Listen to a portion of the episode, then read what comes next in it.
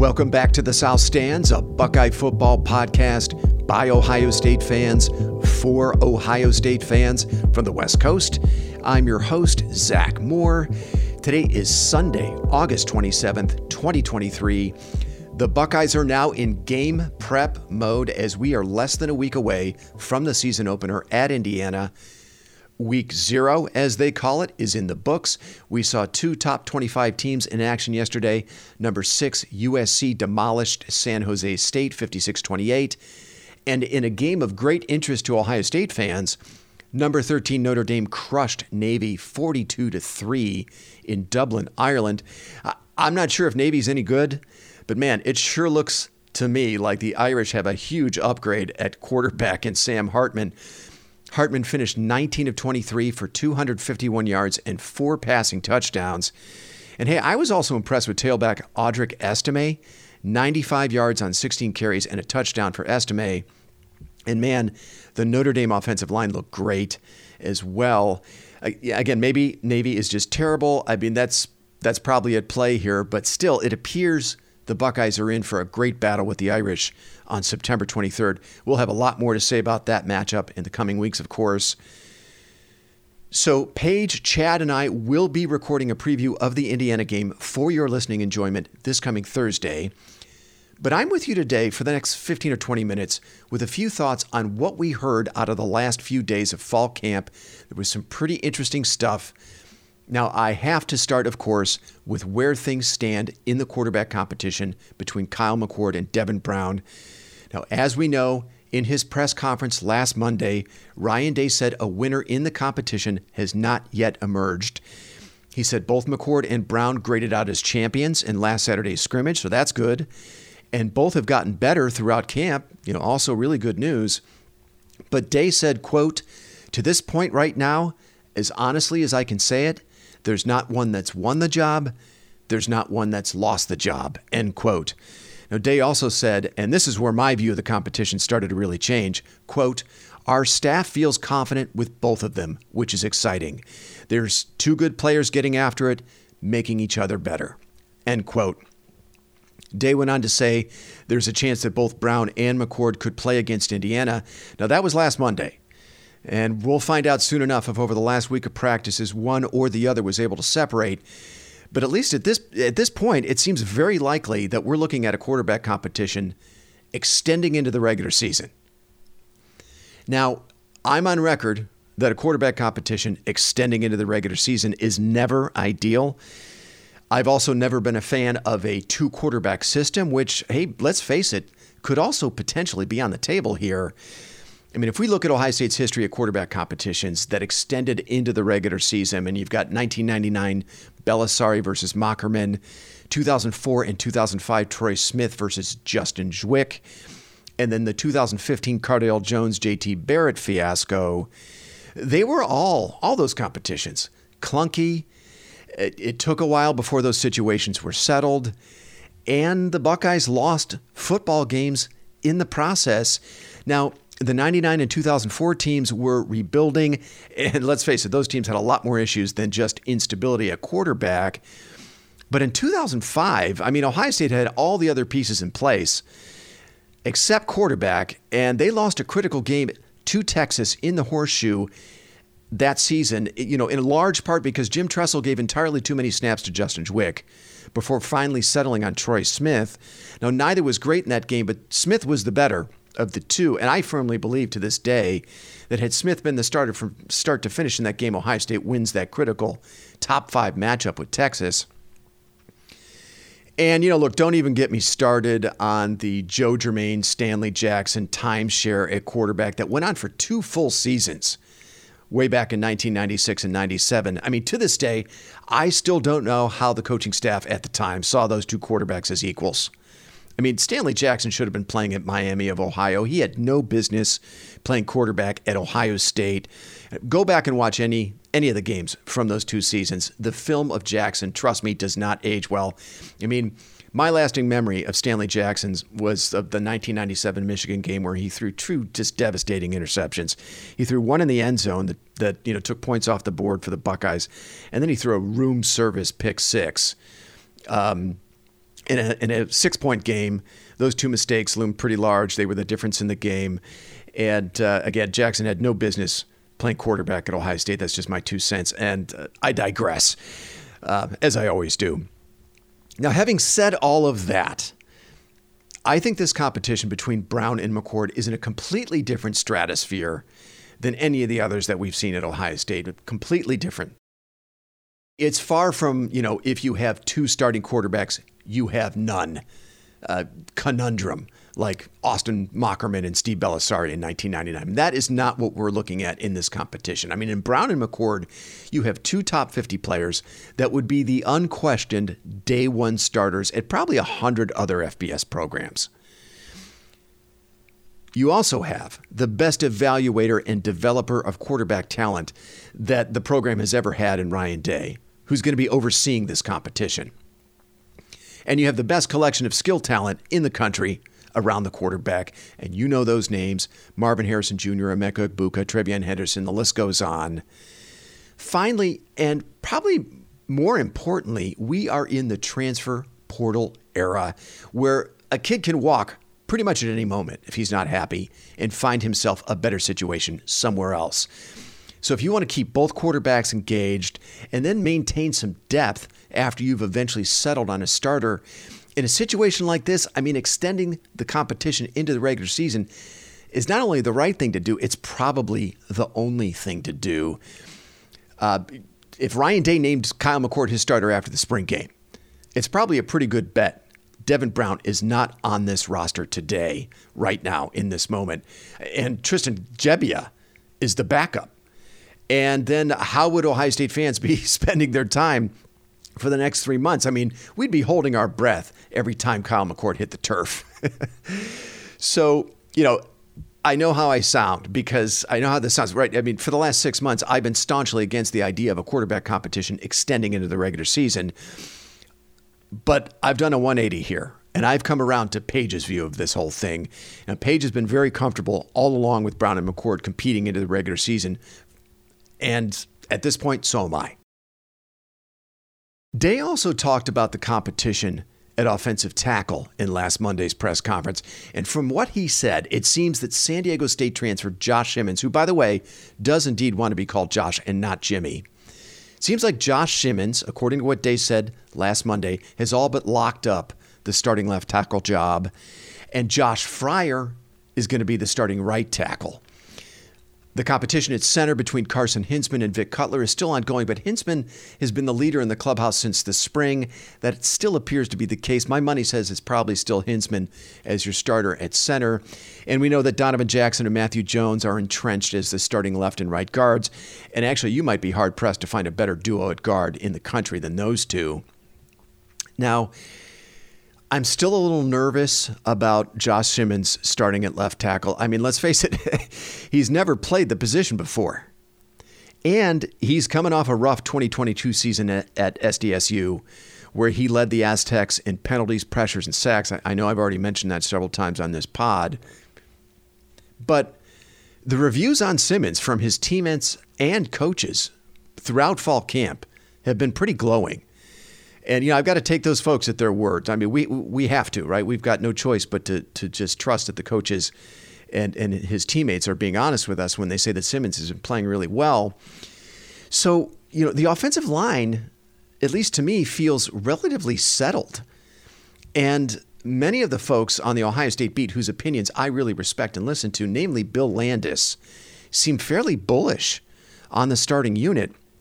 I know that Landis is very confident about Josh Fryar at right tackle. I mean, he thinks Fryar could potentially even garner some All Big Ten consideration after the season. Now we'll need to see how the how you know they look when the bullets start flying, especially against quality defenses like Notre Dame and Penn State. But it seems like the starting offensive line is in a pretty good place right now. And it also seems that the coaching staff likes their depth. Uh, Tegra Tshabola is someone they feel they can plug in at either guard and perhaps even tackle and feel pretty good about it. Tshabola's got the recruiting profile. I believe he's a top 40 prospect. Um, and the coaching staff has also had glowing things to say about Chad's guy, the true freshman, Luke Montgomery. uh, he's been very good in camp. The coaches keep mentioning Montgomery's name unprompted in interviews. So, you know, I'm feeling much better about the offensive line than I did before camp started.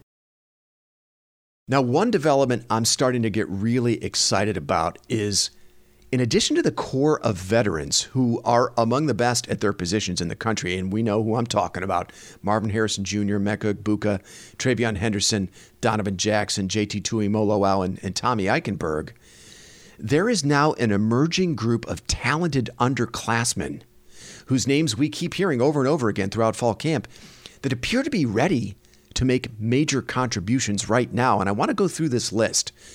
It's a very interesting list of young players. First, let's get the obvious one out of the way. We've been talking about him all off season.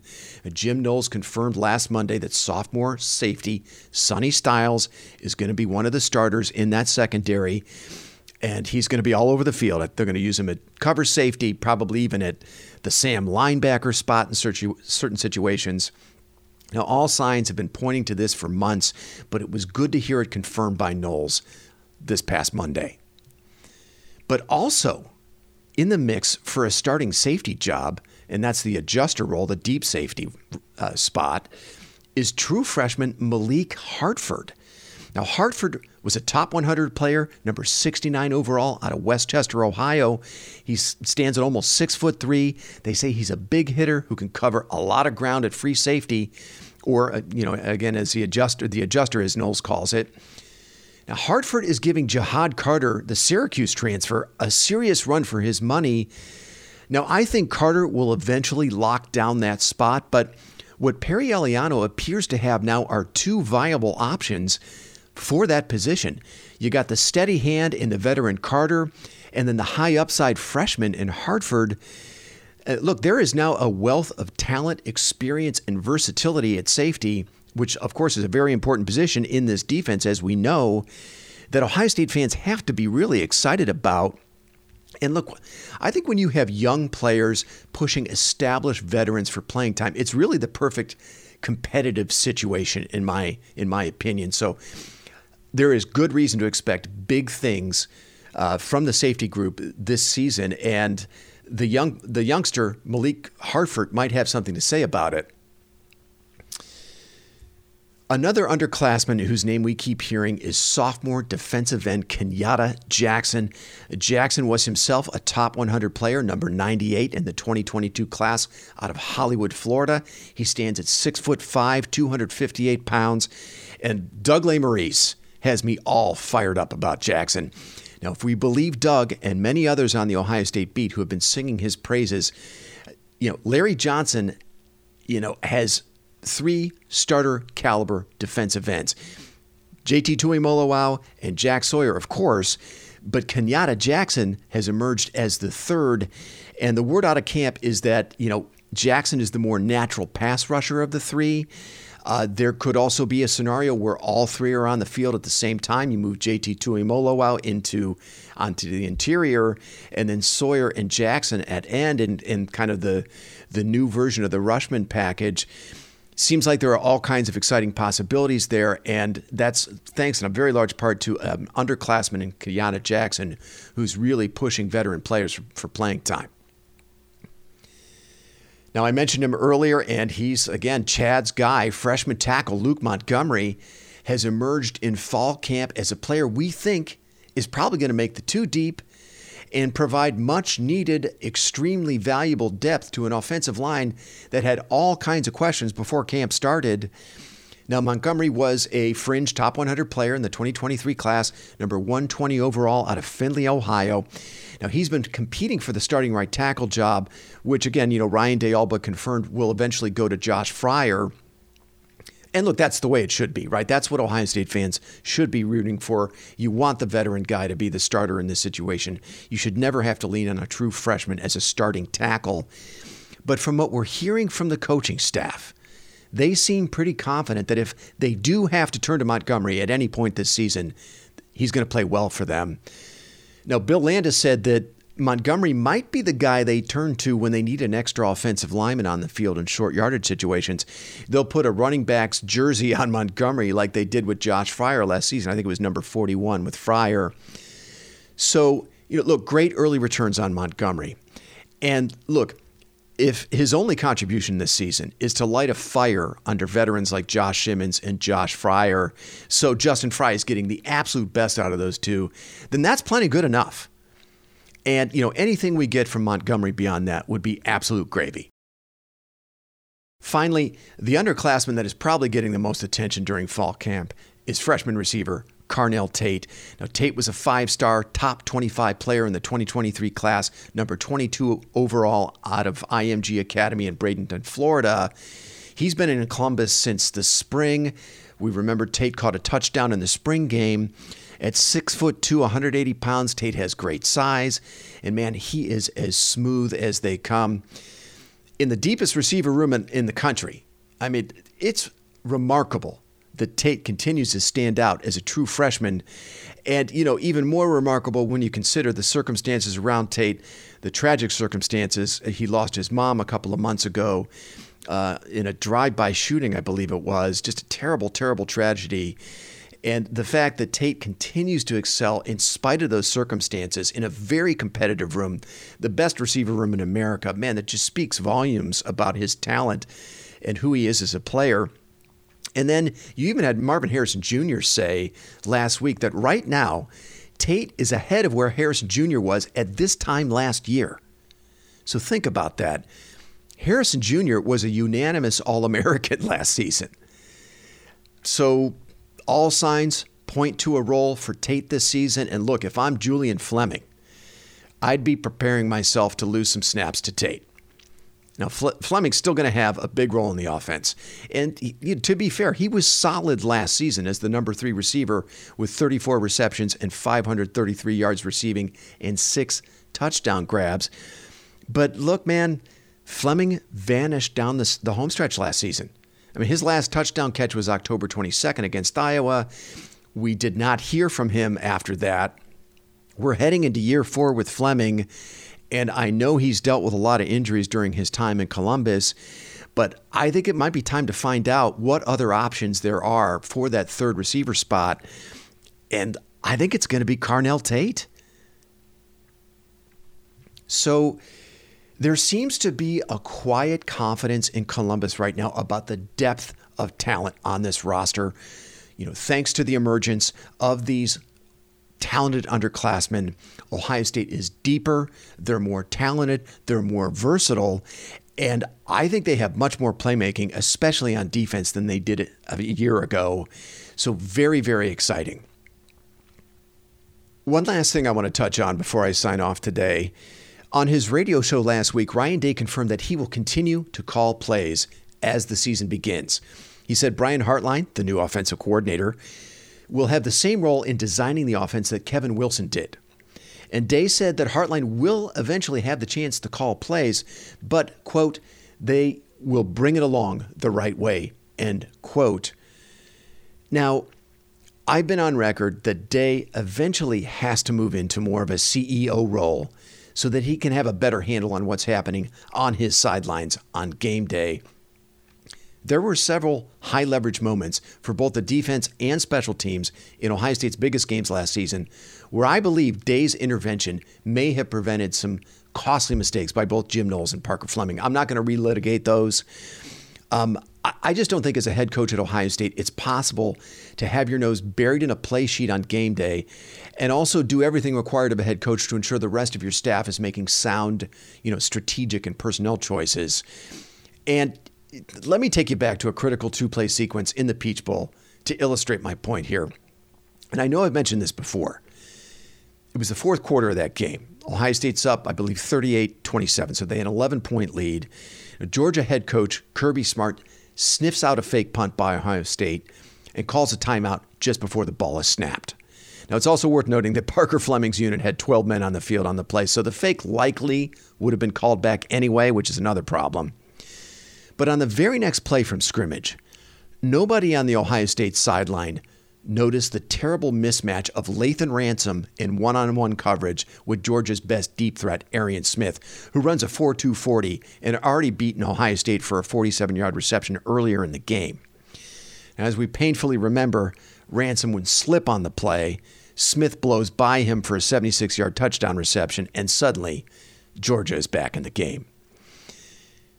Those are the moments where head coaches who don't have their noses buried in play sheets can sense that something isn't quite right and intervene. Now, I firmly believe that Ryan Day, the CEO, would have noticed something was wrong there and called a timeout and told Jim Knowles to get his secondary into a better coverage. But Ryan Day, the offensive coordinator, missed that opportunity.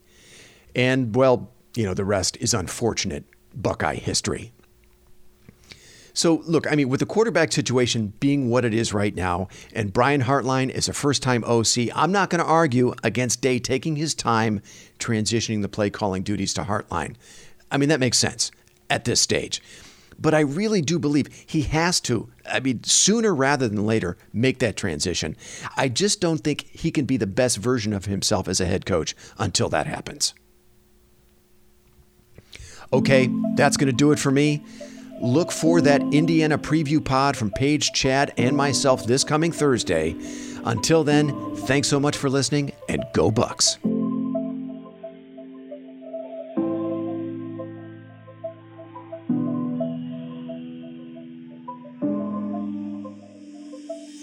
You've been listening to the South Stands, a Buckeye football podcast. You can follow us on Twitter, Instagram, and Facebook, and visit our website at southstandsosu.com.